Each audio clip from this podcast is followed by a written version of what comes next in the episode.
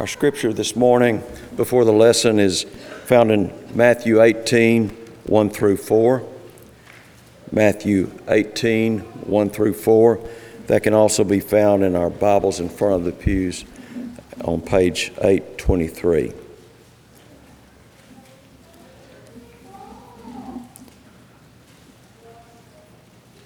At that time, the disciples came to Jesus, saying, Who is the greatest in the kingdom of heaven?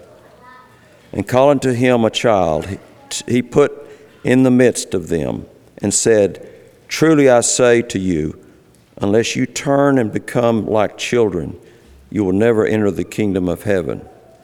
Whoever humbles himself like this child is the greatest in the kingdom of heaven.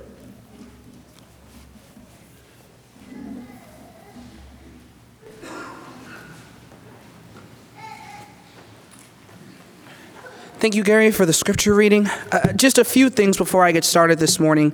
Just a few people and things that I'm very thankful for.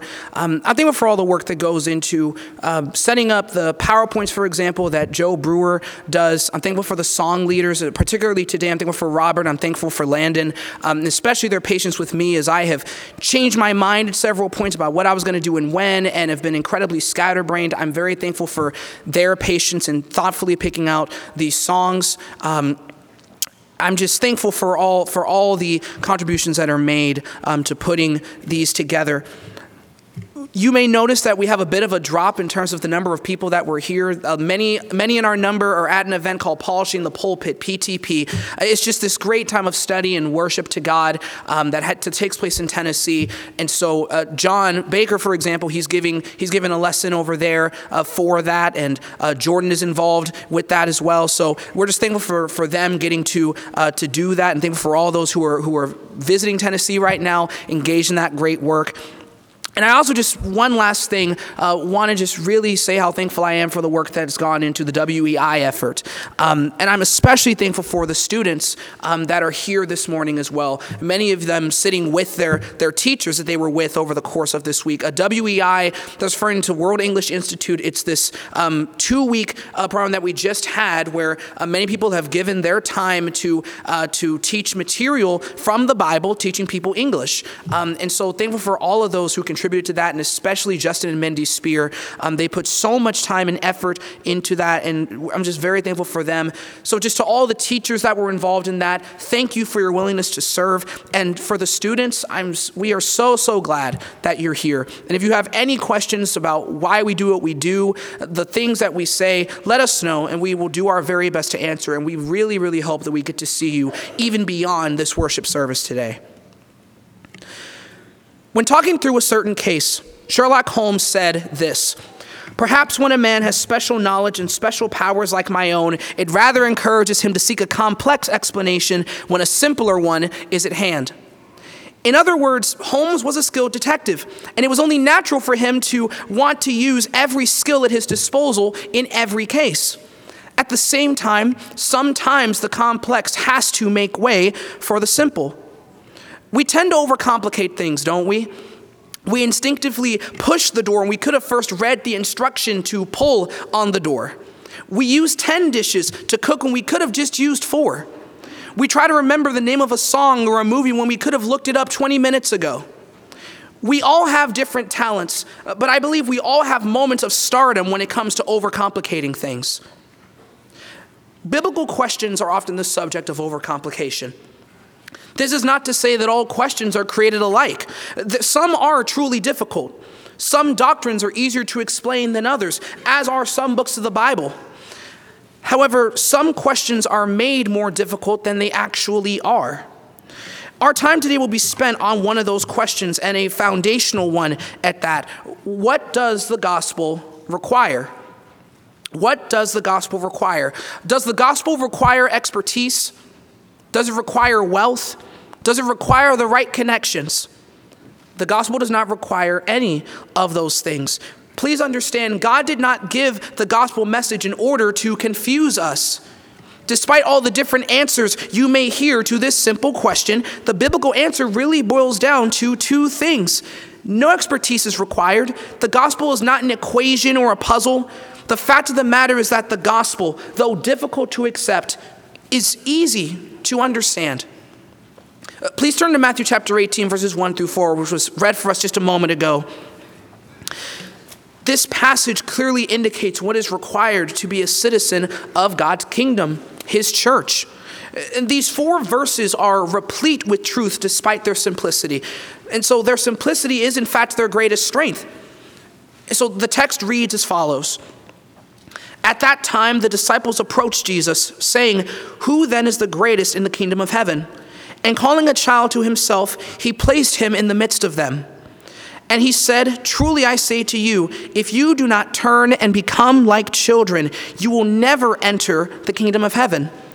Therefore, whoever will humble himself like this child, this one is the greatest in the kingdom of heaven. So, according to this passage, what does the gospel require? What does Jesus demand of us if we are to follow him? All the gospel requires is for you to turn and become like a child. At its core, the gospel is that simple. All that's required of you is to turn and become like a child. And those are our two points for this morning. To begin, see that Jesus tells his own disciples that they must turn. It is an innately simple term, uh, yet its force in Matthew 18 and verse 3 is directly related to turning from one manner of behavior to another. Uh, rarely is it the case that words themselves have theology attached to them. The context, however, makes clear that this turning illustrates something important. The gospel is about change. Note first that Jesus wants us to change. It is true that you should come as you are, but you also must be ready to change when you come. The gospel has never been about saying how you are, but about changing who you are through Jesus Christ. Luke 5 gives clear indication that this is the case. Jesus has called his first disciples, Peter, James, and John, in verses 1 through 11 of Luke chapter 5. And after healing a leper and a paralytic, he calls Levi, who we know as Matthew, in verses 27 and 28. There is no textual reason to argue that these four had no choice but to follow Jesus. They were not forced to do so. Uh, mind you, these specific individuals, the apostles, were indeed chosen. John 15 and verse 16 elaborates on that. However, that does not contradict the fact that they answered when Jesus called. Uh, note that we are using the word call accommodatively or just in a broad sense here. Luke 5 only has the term for call in verse 32, and it does not negate choice. That is important for what happens next, as Levi gives a banquet for Jesus in his home. So in Luke 5, see verses 29 through 32. We'll be reading there for a moment. And Levi prepared a great banquet for him in his house, and there was a large crowd of tax collectors and others who were reclining at table with them. And the Pharisees and the scribes grumbled about them to his disciples, saying, Why do you eat and drink with the tax collectors and sinners? And answering, Jesus said to them, Those who are healthy have no need of a physician, but those who are sick. I have not come to call the righteous, but the sinners to repentance. In the same way that the sick need medical care, the sinful need spiritual care. And so Jesus was not eating with these individuals to justify their sins, but to urge them to leave their sins. Tax collectors, for example, often took financial advantage of people. This is why Jesus compliments Zacchaeus, a tax collector willing to return by fourfold anything that he had taken by fraud in Luke 19, verses 8 and 9. Other sinners were around in the first century just like they are in the 21st century. I am one of them, and so are you. When Jesus says he came to call sinners to repentance, he is saying that we need to change. We need to decide that our sins are wrong and that we need to stop walking in them. Yet we return to Matthew 18 and verse 3 to say that to turn is more than to stop walking in one direction. It means pivoting to walk in another direction. Jesus wants us to change, and it means pivoting, and it means stopping our ways that displease Him, to walk in ways that do please Him. Along that line, notice that Jesus wants to change us. We have the opportunity to become different people. We get to start anew. 2 Corinthians chapter 5 touches upon this point. Verses 14 and 15 in 2 Corinthians 5 indicate that as Christ has died for all people, all who are in Christ have died to themselves to live for him. It is upon this foundation that Paul says this in verse 17, 2 Corinthians 5. Therefore, if anyone is in Christ, he is a new creation. The old things have passed away. Behold, the new things have come. Again, this is about turning from one direction to go in another. The world teaches us to do what glorifies ourselves. The world says to pursue whatever goals, lifestyles, and accolades make us happy. And I do not mean to entirely dismiss that notion. At the same time, I must dismiss it when it comes to sin. We all must dismiss it when it comes to sin. Our goals are often ungodly, our wanted lifestyles are often sinful, and our desired accolades are often due to pride. Temptations to sin are described as opportunities to express ourselves and to come into our own. While the world tells us to enjoy ourselves and live in sin, the Lord tells us to deny ourselves and follow Him. Matthew 16 and verse 24. But observe what 2 Corinthians 5 and verse 17 teaches us about all of this. If anyone is in Christ, he is a new creation. How does one become in Christ? The Bible says that we must repent of our sins and be baptized in water to be forgiven of our sins, to be brought into Christ. Know what Romans 6, 1 through 4 says. Romans 6, 1 through Romans 6, 1 through 4. Uh, excuse me, one moment. What will we say then? Should we persist in sin that grace may increase? May it never be. We who died to sin, how will we still live in it? Or do you not know that as many of us were baptized into Christ, into Christ Jesus, were baptized into his death? Therefore, we were buried with him with Christ, uh, we were buried with Christ through baptism into death, so that just as Christ was raised up from the dead through the glory of the Father, so we also may walk in newness of life. Being buried with Christ only happens through baptism. But, uh, but notice also that baptism is supposed to be exemplary of a new way of living. It is how an accountable person is saved, but it is doubtless connected with the repentance that we mentioned earlier. This is why the apostle Peter commands both in Acts 2:38, repent and be baptized every one of you in the name of Jesus Christ for the forgiveness of your sins and you will receive the gift of the Holy Spirit. Only through repentance and baptism do we become people who are in Christ, people who have been changed through Christ. As such, upon becoming a Christian, the old things have passed away. Behold, the new things have come. Several things are being discussed in this context, but most pertinent to us at this moment is that a new person is born when they choose to be in Christ. There's no remnant of the old person, the, the new person has completely taken their place. This is only possible through the change Jesus gives us. Yet these two forms of change are inseparable. You can't break them apart and say that you're doing God's will. Jesus expects the accountable to take responsibility for their own actions, having a genuine desire and a plan to change what they're doing. Only then can we be in Christ. It does not mean that we've, that we've made the decision to be perfect. I mentioned this to the, to the high school group just earlier today. We don't make the decision to be perfect when we decide to become Christians. No, we, we can't be. We will continually need to change and improve ourselves. It's why 2 Peter 3:18 says for us to grow in the grace and knowledge of our Lord and Savior Jesus Christ. Perfection is not expected of the Christian, growth is. And most of all, understand that we have made the decision to be changed by Jesus as we have likewise chosen to change ourselves. If we choose to change what we do, Jesus will change who we are. In other words, the gospel requires us to turn. Turning is only half of the equation, though. Jesus, secondly, says each of us must become like a child. In Matthew 18 and verse 3, the individual child is used to describe all children.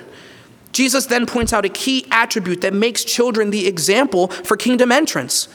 Several examples, several attributes really could be pointed out here, such as their innocence, their purity, their honesty. However, none of those are what Jesus explicitly elevates about children. Look at what verse 4 actually says in Matthew 18. Therefore, whoever will humble himself like this child, this one is the greatest in the kingdom of heaven. Jesus refers to the individual child, but his point is still about all children. What exactly is it then that makes children, including the child in this narrative, so exemplary? Plainly, the key is humility. It is the humility to not think too highly of yourself, your beliefs, or your lifestyle to change. It is about the ability to say, Lord, you are right and I am wrong. It's about saying, not my will but thine, rather than not thy will but mine. I do want you to notice that the command to become like children here is given to the adults. That in this case, the disciples are being referred to.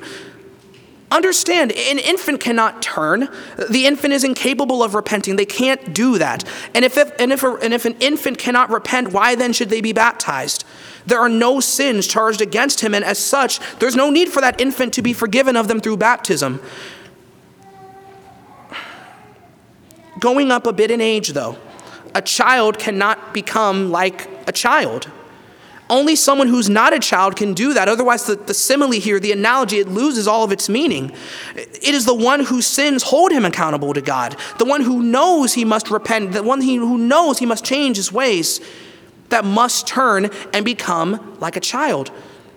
The refusal to turn and become like a child, and please hear this clearly, it's not just an obstacle to entering the kingdom, it is a wall within verse 3 is the strongest way to negate something in the entire Greek language. It's denying the very possibility of something. And so Jesus is saying here that unless you turn and become like a child, you will never, under any circumstances, enter the kingdom of heaven.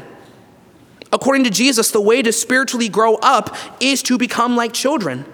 Being spiritually childlike is a divine mandate, it's a command of the Lord.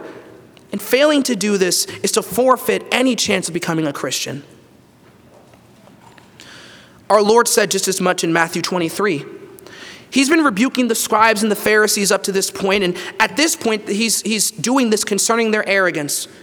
And wrapping up that point, look at what he says in Matthew 23 and verse 12. And whoever will exalt himself will be humbled, and whoever will, whoever will humble himself will be exalted.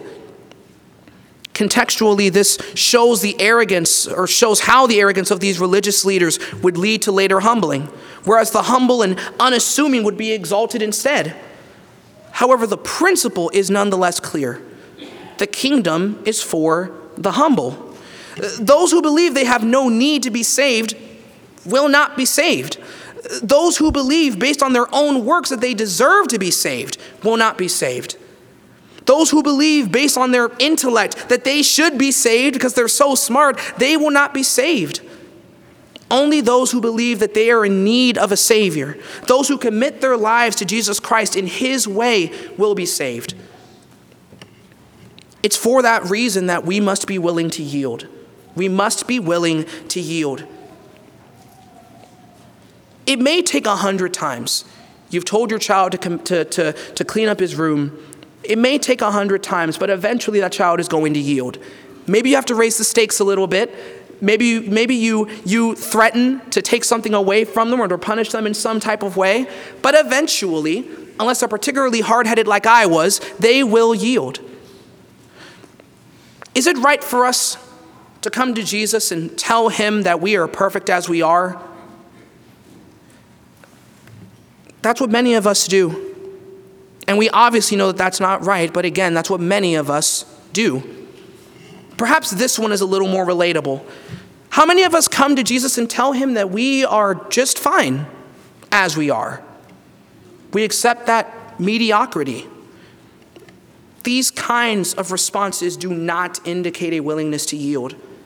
They never can. They don't indicate a willingness to humble ourselves. How do we respond? when the Bible, God's Word, tells us something challenging?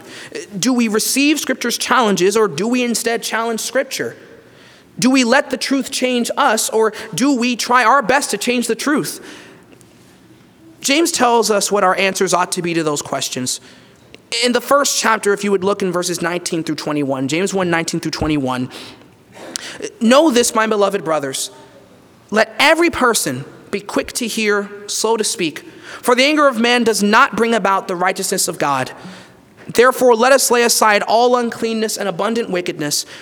Receive with meekness or receive with humility the implanted word which is able to save your souls. When faced with the truth, far too many of us are quick to speak and slow to hear.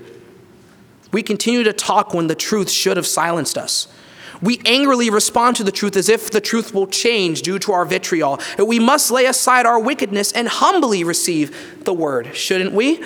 Only through it does anyone truly change. Only then can a person truly follow this command and become like a child. I want us to return to our friends in Acts chapter 2 for a second. Peter had preached the first gospel sermon, and I want us to see what the word was able to do, what this sermon was able to do for these people in verse 37. And when they heard, or when, and when they heard this, they were pierced in the heart and said to Peter and the other apostles, What should we do, brothers? The text clearly says that they were pierced in the heart when they heard. Any other conclusion adds to the text here.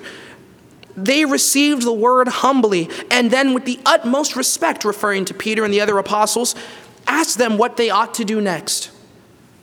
When Peter told them to repent and be baptized in Acts 2:38, we've talked about that. The text tells us that those who received his word were baptized, 3,000 of them in all. Verse 41 tells us they were saved in one way, added to one church, living by one standard in verse 42. That is a willingness to yield, a willingness that we all ought to mirror. I want to repeat our earlier question. What does the gospel actually require? What does it require of you and me? By this point, I pray the answer is clear. It does not require an impressive resume. It doesn't require academic excellence or expertise. It doesn't require a subscription or a premium package. All the gospel requires is for you to turn and become like a child. All it takes is the humility to say that God's way is superior to our way and that we must be saved in His way. That way is simple. And we've discussed several individuals today who gave their lives to Jesus, surrendering to Him and deciding to live for Him. They accepted that Christ was the Son of God, is the Son of God. They repented of their sins, they were baptized in water to be forgiven of those sins. And when they, did, when they did that, they died to their sins. They became new creations, and they were added to the Lord's church. We can do what they did. We can and must be saved in the way that they were saved. Heaven's invitation is extended to you at this time. Whether you need to be brought into the fold of God or just need the prayers of your fellow sheep at this time, won't you come as together we stand and we sing?